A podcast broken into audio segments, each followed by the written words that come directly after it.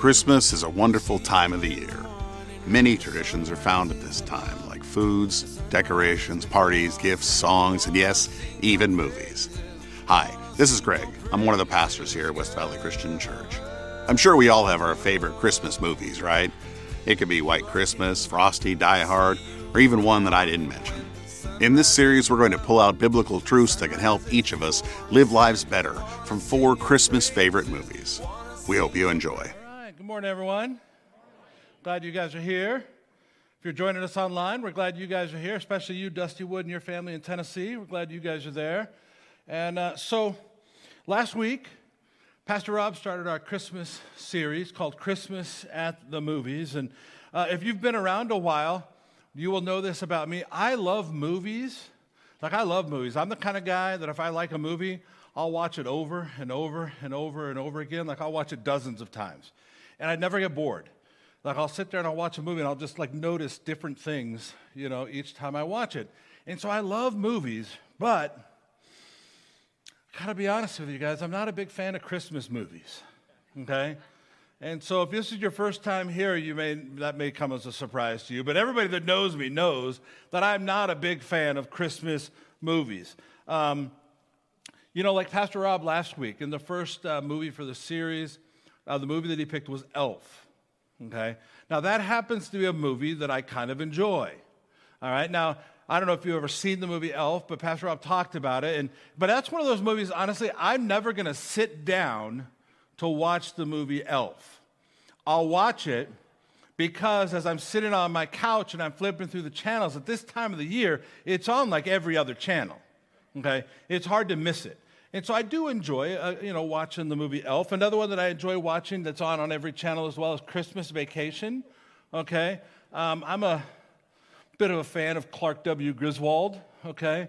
But I have to warn you, okay, especially those of you with children, Christmas Vacation is not really a kid's movie. Okay, especially like like if you watch it on like uh, the TNT or TBS cable version of it, you're probably okay. But like the real version of it, the unedited one, is quite offensive. Okay, and so I, would encourage you to stay away from that one. All right, so uh, but so as you're flipping through, you might see all those channels, and and as you know, Pastor Rob last week he confessed. Okay, it's confession, I think. So his his favorite Christmas movie which is really odd because him and I don't agree on a lot of things other than Jesus, okay? Um, but, but we both, uh, It's a Wonderful Life is our favorite Christmas movie, okay? And so on my DVR, um, thank you for that one applaud, okay, although I had nothing to do with the movie, so. Um, so in our home, we have two DVRs, and my wife tends to record on one. I tend to record on the other one. And the DVR that I do most of my recording on, there's only one Christmas movie on that DVR, and it is It's a Wonderful Life. Okay, and so at some point in the Christmas season, I will sit down and I will watch It's, it's a Wonderful Life. And so, like last year, I think I had, I had avoided it or hadn't gotten it done. And so it wasn't until Christmas Eve, late on Christmas Eve, that I was able to sit down and watch uh, It's a Wonderful Life. And so, um, knowing that I'm not a fan of Christmas movies, Pastor Rob so lovely because he loves me so much, gave me a sermon during this Christmas series. And so the sermon today, the movie that he put with it, is the movie Home Alone. And you all may find this hard to believe, but I have never seen the movie Home Alone. Like that movie's been out a long time. And yet I had never watched the movie Home Alone. I knew, um, and I'm going to say his name wrong. Um, I knew that Macaulay Culkin, is that how you say his last name? Macaulay Culkin is in the movie. I, know that Joe Pesci, I knew that Joe Pesci was in the movie, which seemed kind of an odd movie for Joe Pesci to be in, you know, but Joe Pesci was in the movie. And, and so, other than that, other than knowing that he got left home alone, I didn't know anything about the movie. And so, because I want to do a good job, and because of my incredible love for all of you, I recorded Home Alone. And this week, I forced myself to sit down and watch it. This is my response to that movie. It is one hour and 43 minutes of my life that I will never get back. I'm personally holding Pastor Rob responsible for making me watch it. So, anyway, hour and 43 minutes. I'm never going to get back. But real quick overview. If you've never seen Home Alone, I can help you out, but you know, maybe plug your ears if you don't want to know. So Kevin, Macaulay Culkin's character is in a big family. They're going on this European vacation. He's kind of a pain. He's kind of an irritant as the movie starts. And so they get, his mom gets irritated at him, sends him up to like the attic to where through one snafu after another, they forget that he's in the attic. They take off on their trip to Europe, leaving Kevin alone. He comes downstairs, he's all by himself, everything is great, okay, because he's by himself. And so he's enjoying his life, he's enjoying jumping on his parents' bed, he's enjoying eating whatever he wants. And then some burglars try to break into his house. And so the whole point of the movie is Kevin's home alone, but he's fighting off these burglars. And, uh, and in the end, he, you know, him and his neighbor bring them to justice. Okay? Not trying to make a political statement about this movie, but I did read this week that um, when he goes to the store, the items that cost him like $19.53 would cost you almost $80 if you went to the store today and tried to buy them. Okay? Now, in fairness, that was like 30 years ago, so that shouldn't be that shocking. But anyway, so that's the, point of the movie. Uh, but the good thing is for you guys is we're going to actually look at the Bible instead of the movie. Okay? Um, so, so we're going to be looking at we're going to be looking at several different passages of scripture, and at some point in the sermon, you may or may not realize how Home Alone relates to it. Okay, and it's okay if you never figure that out. All right, it, it won't bother me at all. And so today, though, as we look at these passages of scripture, um, I don't really want us to notice necessarily Mary and Joseph. I'm not even necessarily wanting us to focus on sweet baby Jesus in a manger. Okay, what I want us to notice is how different people respond to the birth of Jesus. Okay, how different people respond to the birth of Jesus and the first witnesses of it. And so the first witnesses that we're going to notice are the shepherds. In Luke chapter 2, starting in verse 8, it says this. It says, And there were shepherds living out in the fields nearby, keeping watch over their flocks at night. An angel of the Lord appeared to them, and the glory of the Lord shone around them, and they were terrified. But the angel said to them, Don't be afraid. I bring you good news that will cause great joy for all the people. Today, in the town of David, a Savior has been born to you. He is the Messiah, the Lord. This will be a sign to you. You will find a baby wrapped in cloths and lying in a manger. Suddenly, a great company of the heavenly hosts appeared with the angel, praising God and saying, Glory to God in the highest, and on earth peace to those on whom his favor rests. When the angels had left them, and had gone into heaven, the shepherds said to one another, Let's go to Bethlehem and see this thing that has happened, which the Lord has told us about. So they hurried off and found Mary and Joseph and the baby who was lying in the manger. When they had seen him, they spread the word concerning what had been told them about this child. And all who heard it were amazed at what the shepherds said to them. But Mary treasured up all these things and pondered them in her heart. The shepherds returned, glorifying and praising God for all the things they had heard and seen, which were just as they had been told. And so, our first people are the shepherds as they're responding to Jesus. How do they respond to Jesus? There's two things that they do. Number one is they praise God. Like they, they see sweet baby Jesus in that manger and they are praising God for his birth. But secondly, after seeing Jesus, it tells us that they go out and they begin to tell people about what they have seen. All right? And so, as we look at these four different people and their responses to Jesus, these four different groups of people that we're going to look at here real quickly, I want you to think about how that applies to us. Because isn't that the same response that you and I ought to have to coming in contact with Jesus? Like when we meet Jesus, we ought to praise God, okay, because we found Jesus. And then, secondly, our job is to leave this place and go tell the world that Jesus has been born. Our job is to praise Him and our job is to go out and tell the world that Jesus has been born. The second person I want you to notice is a guy named Simeon. He's in Luke chapter 2, starting in verse 25. It says, Now there was a man in Jerusalem called Simeon who was righteous and devout. He was waiting for the consolation of Israel, and the Holy Spirit was on him. Now, this verse is really cool. I'd love to know how this all went down. But it says, verse 26 It had been revealed to him by the Holy Spirit that he would not die before he had seen the Lord's Messiah. Moved by the Spirit, he went into the temple courts. When the parents brought in the child Jesus to do for him what the custom of the law required, Simeon took him in his arms and praised God, saying, Sovereign Lord, as you have promised, you may now dismiss your servant in peace. For my eyes have seen your salvation, which you have prepared in the sight of all nations, a light for revelation to the Gentiles and the glory of your people Israel. And, so, if you remember the shepherds, they praised God and they went and told others about this guy Jesus. And so Simeon sees Jesus, and his response was also to praise God. He realized, and I, you know, I could only imagine the, the, the, feeling this must have been for him, but as he's holding Jesus and he's sitting there with Jesus, realizing like his life is complete. Okay? There's nothing left that he has to do. There's nothing left for him to do. Like him sitting there going, Man, I can die in peace right now because I have held this baby Jesus in my arms. Third person is Anna. She's also in Luke chapter 2.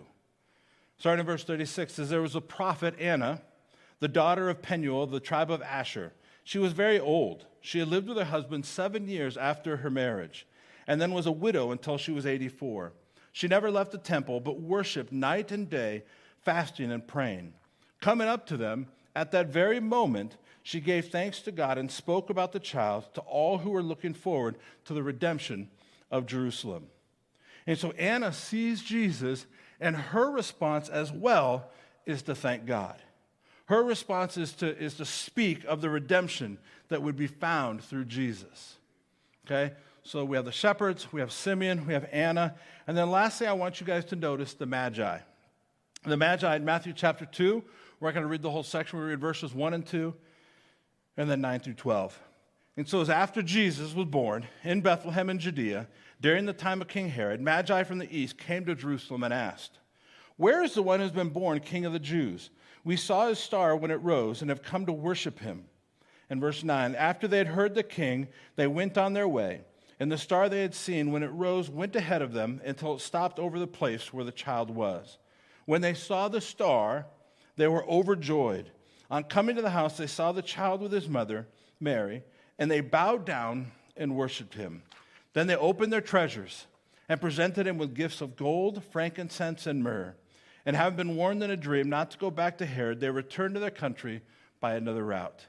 And so the Magi saw Jesus and they worshiped him and they brought him gifts. And so the shepherds praised God and they told others. Simeon praised God, Anna thanked God, and, and, the, and, these, and these Magi, they worshiped him and they offered him gifts. And so all four of these responses to Jesus that we've looked at, they're positive, aren't they? Like there's no negative responses in there. And yet the reality is through scripture, not everyone, or what we know because of Jesus, is that not everybody is going to respond positively to Jesus, right? Like, does everybody that you encounter in your life want to hear about Jesus? Okay, like there are some times when you're talking to people and they want to hear about Jesus. And then there are other people that you speak to. Maybe there's some of your family members you're going to spend some time during this holiday season. They don't want to hear about Jesus. All right? And so not every response to Jesus was positive. Those four have positive responses. But you know what? Simeon also said something else to Mary and Joseph. Listen to this in Luke chapter 2, verse 33. It says, The child's father and mother marveled at what was said about him. Then Simeon blessed them and said to Mary, his mother, This child is destined to cause the falling and rising of many in Israel, and to be a sign that will be spoken against, so that the thoughts of many hearts will be revealed, and a sword will pierce your very own or pierce your own soul too. And so Simeon is letting Mary and he's letting Joseph know that not everybody is going to be happy with Jesus. As a matter of fact, he's letting them know that going to, there's going to be pain that comes about because of Jesus' life. And so, as I think about Simeon's words, as I think about what he shared with Mary and Joseph, and especially Mary in that moment, I wonder like, was Mary thinking of those words? Was Mary thinking of those words as Jesus was on the cross? Like, as he was suffering on the cross, was she thinking of Simeon's words that something was going to happen to her baby boy? I wonder about that. But the other response that I want us to notice today, and it's quite a negative one, is actually the response of King Herod. In Matthew chapter 2, starting in verse 3, says, When King Herod heard this, he was disturbed, and all Jerusalem with him. When he had called together all the people's chief priests and teachers of the law, he asked them where the Messiah was to be born. And then going to verse 16, says, When Herod realized that he had been outwitted by the Magi, he was furious and he gave orders to kill all the boys in Bethlehem and its vicinity who were two years old and under, in accordance with the time he had learned from the Magi. Then what was said through the prophet Jeremiah was fulfilled. A voice is heard in Ramah, weeping in great mourning. Rachel weeping for her children, refusing to be comforted because they are no more. And so Simeon had praised God because of his experience with Jesus. But he told his family that there were going to be divisions because of him. And so, secondly, now we have the response of Herod. He's disturbed at the idea of someone being born that's being called the king of the Jews. Doesn't that make sense? Doesn't that make sense? Like, have you ever heard of a king that's happy about hearing about somebody else being born that claims to be the king of his people? You know, like if, if we had a king in the United States, which we don't, but he wouldn't be happy to hear about some other king being born. And so Herod isn't happy about this idea of some king, someone claiming to be king, being born. So here's our point today. For every group of shepherds and magi who come to Jesus to worship, there's going to be people like Herod who feel differently. Like for everyone that, that is happy to hear about Jesus, there are going to be those that don't want any part of Jesus. And, and there are going to be people that, that aren't too thrilled to hear you talk about Jesus. They don't want to encounter Jesus in their life. And so this goes beyond a Christmas message because the reality is you and I are in a spiritual battle each and every day. Like we are in a spiritual battle each and every day. 1 Peter chapter 5, verses 8 and 9 says, Be alert and of sober mind. Your enemy, the devil, prowls around like a roaring lion looking for someone to devour. Resist him. Stand firm in the faith because you know that the family of believers throughout the world is undergoing the same kind of suffering. The devil is like a roaring lion looking for someone to devour. You ever watch one of those nature channels? It isn't pretty when the lions go out to devour things. That's the devil, how he wants to relate to us. James chapter 4, verse 7 says, Submit yourselves then to God, resist the devil, and he will flee from you. I love that verse because it says, Listen, resist the devil, and he will flee from you. The devil isn't all powerful. And so if we resist him, he has to go. Okay? But the real key verse for us in this battle is found in Ephesians 6, starting in verse 10. He says, Finally, be strong in the Lord in his mighty power. Put on the full armor of God so that you can take your stand against the devil's schemes. For our struggle is not against flesh and blood, but against the rulers, against the authorities, against the powers of this dark world, and against the spiritual forces of evil in the heavenly realms. Therefore, put on the full armor of God, so that when the day of evil comes, you may be able to stand your ground, and after you have done everything to stand, stand firm then, with the belt of truth buckled around your waist, with the breastplate of righteousness in place and with your feet fitted with the readiness that comes from the gospel of peace. In addition to all this, take up the shield of faith, with which you can extinguish all the flaming arrows of the evil one. Take the helmet of salvation and the sword of the Spirit, which is the word of God. And pray in the Spirit on all occasions with all kinds of prayers and requests.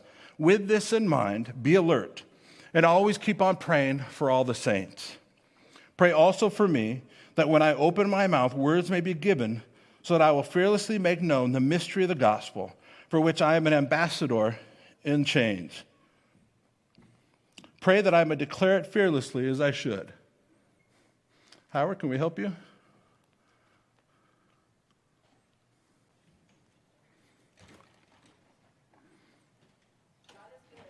All right. Let's, uh, let's have a word of prayer for a moment.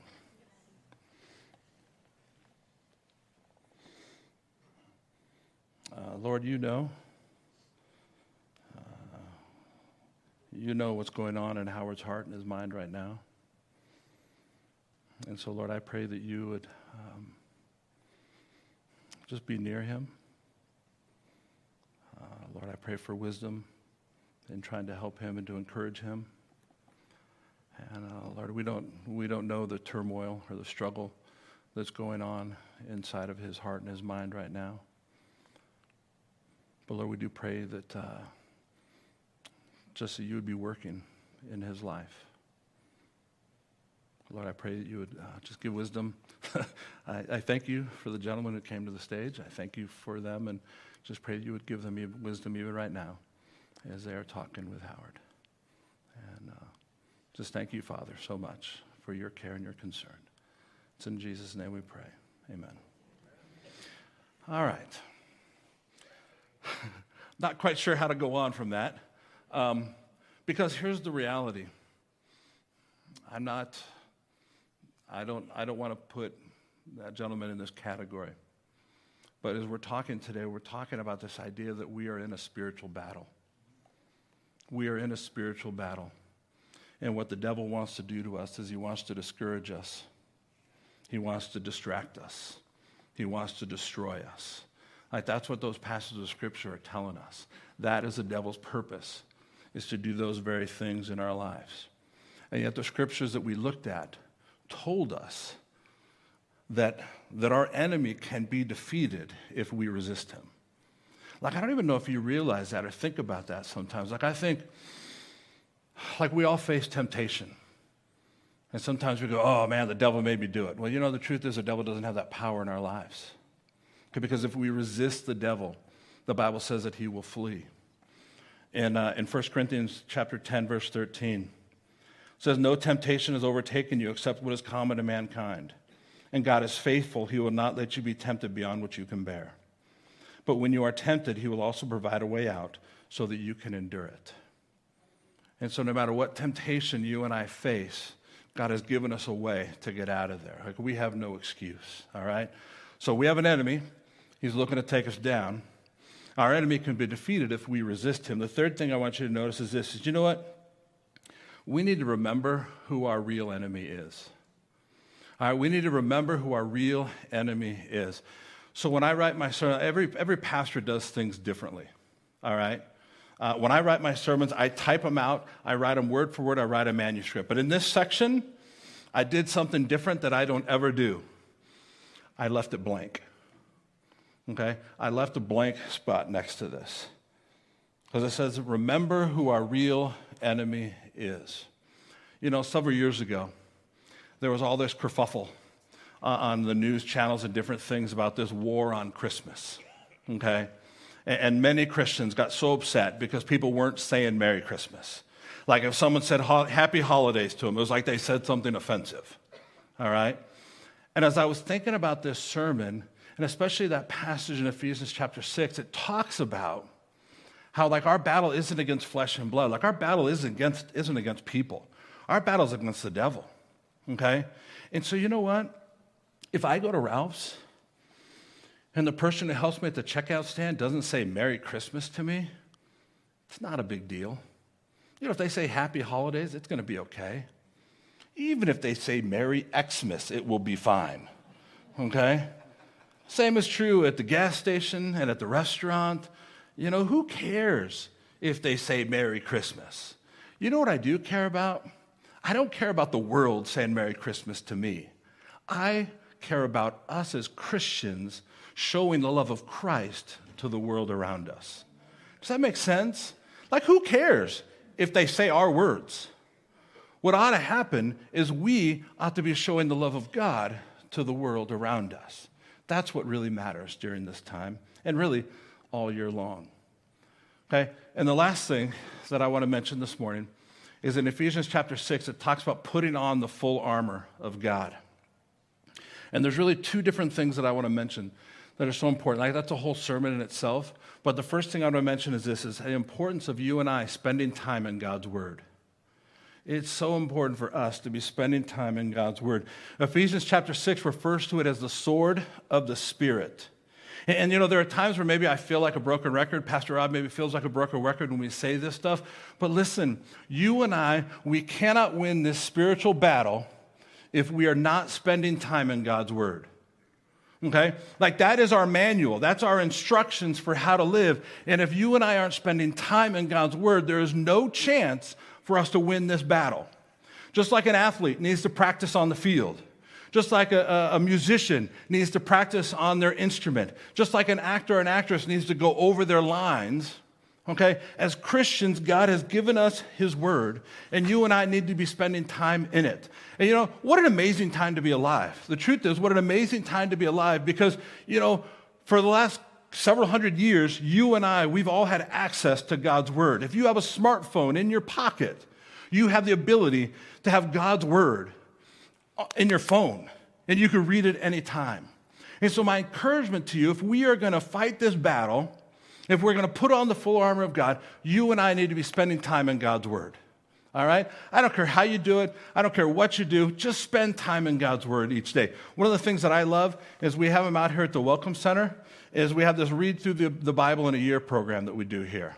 It's got some Old Testament, it's got some New Testament, it's got both of them uh, each day, okay? Which you may not think that's a big deal, but let me just say when you're reading through Leviticus and Numbers, you're grateful that you got your time in the New Testament each day, okay? And so, and so I, let me encourage you guys if you're walking out, don't be out there the next couple of weeks. You can grab one of these to read through the Bible in a year. If reading through the whole Bible seems like too much for you, guess what? Each day has a New Testament passage. You just read the New Testament passage each day, you'll read through the whole New Testament in the next year. I don't care how you use it or what you do with it. Just spend time in God's Word. And then, you know, one of the other things is, especially if you're new around here, maybe you're uncomfortable, maybe you don't understand God's Word. Okay? Maybe you don't know really how, know how it works. In January, uh, one of our former elders, Steve Benkert, is going to be teaching a history Bible overview class. It's a nine week class. It's going to be on Monday nights in the connecting place. And it's just going to be where he's kind of giving you an overview.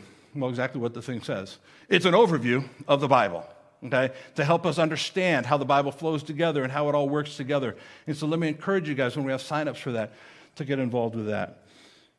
The last thing that I want to mention with this this morning is this is that is the idea towards the end of that armor of God passage.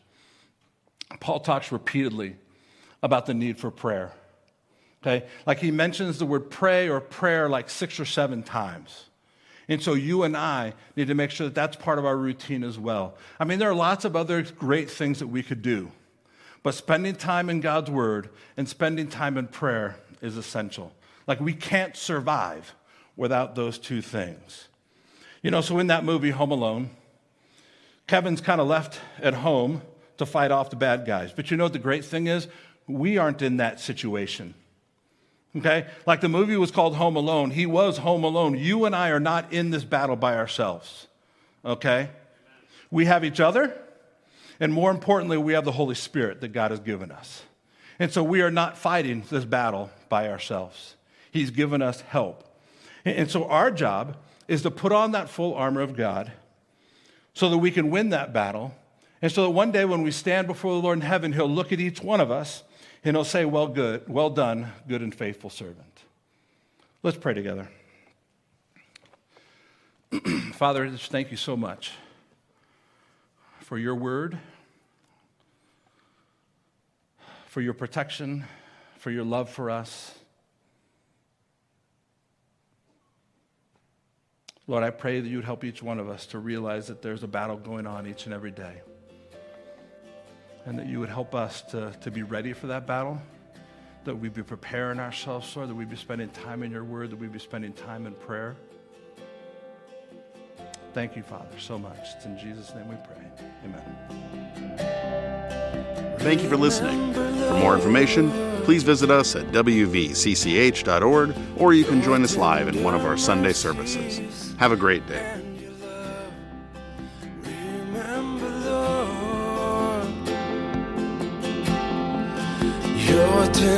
Tender mercies and your love that you've always shown